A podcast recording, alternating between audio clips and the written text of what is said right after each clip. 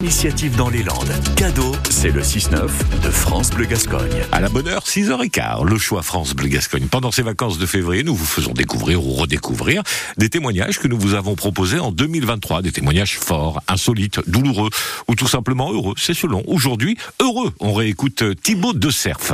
En juillet 2022, il reprenait la boulangerie-pâtisserie de Génie-les-Bains qui avait fermé. Lui et sa compagne étaient salariés de la boulangerie et euh, étaient salariés, non pas de la boulangerie, mais étaient salariés en Côte Basque où ils habitaient. Changement de vie donc que Thibault avait partagé et confié. C'était en mars 2023 précisément à Marion Dambiala-Ribagé. Bonjour Thibaut de Cerf. Bonjour. En ce moment, on entend plus parler de fermeture de boulangerie que d'ouverture. Qu'est-ce qui fait qu'en 2022, quand on est trentenaire, on décide d'ouvrir une boulangerie, de se lancer à son compte comme ça? Ça fait pas un peu peur? Alors, bah, il y a une part de, peur, oui, je pense. On essaye de faire passer la, passion avant, cette peur. Et il euh, faut se lancer, il faut prendre une décision à un moment donné. Soit on reste côté salarié, soit on franchit un peu le pas et on travaille pour soi.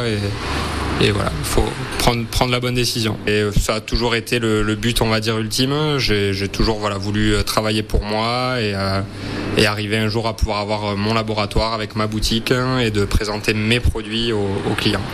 Vous n'avez pas choisi le, la plus simple des vies Non, tout à fait. Au début, on s'attendait peut-être pas à un aussi grand changement de, vie au niveau des horaires. Bon, on s'attendait pas les premiers mois à faire du 17 heures par jour, donc euh, passer de 7-8 heures en tant que salarié à, au double, c'est vrai que ça, ça fait bizarre au départ. Ça vous inquiète pas un petit peu quand justement vous voyez autour de vous bah, des boulangeries qui, qui ferment hein, euh, Il y en a aussi, il faut pas le, faut pas le nier. Euh, Est-ce que c'est quelque chose qui vous inquiète? Ah bah oui, ça fait, ça fait toujours peur parce qu'on ne sait pas de quoi demain est fait, on ne sait pas encore quelle os on va pouvoir subir, voilà, on est, on est quand même toujours un petit peu inquiet. Et on a quand même un petit peu petite épée de Damoclès au-dessus de la tête, on va dire. Ça fait maintenant huit mois que vous avez repris cette boulangerie à Eugénie-les-Bains. Est-ce que, est-ce que vous le regrettez? Alors non, sans, sans regret vraiment. On est très très bien. On a ce côté un peu social où, où on voit les, les, gens du village, où on a les, les, petits papis, les petites mamies, les habitués qui reviennent aussi tous les ans en cure. Enfin euh, là déjà, on, voilà, on commence à se faire notre, notre petite place au sein d'Eugénie et c'est sans, sans regret du tout. Merci beaucoup Thibaut de Serve d'avoir été avec nous. Bonne journée à vous.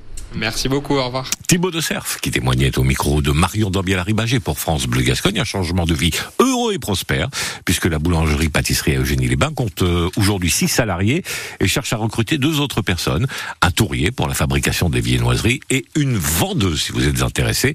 C'est la boulangerie de, donc, Eugénie-les-Bains. C'est le Thibaut de Cerf, France Bleu Gascogne, 6h18.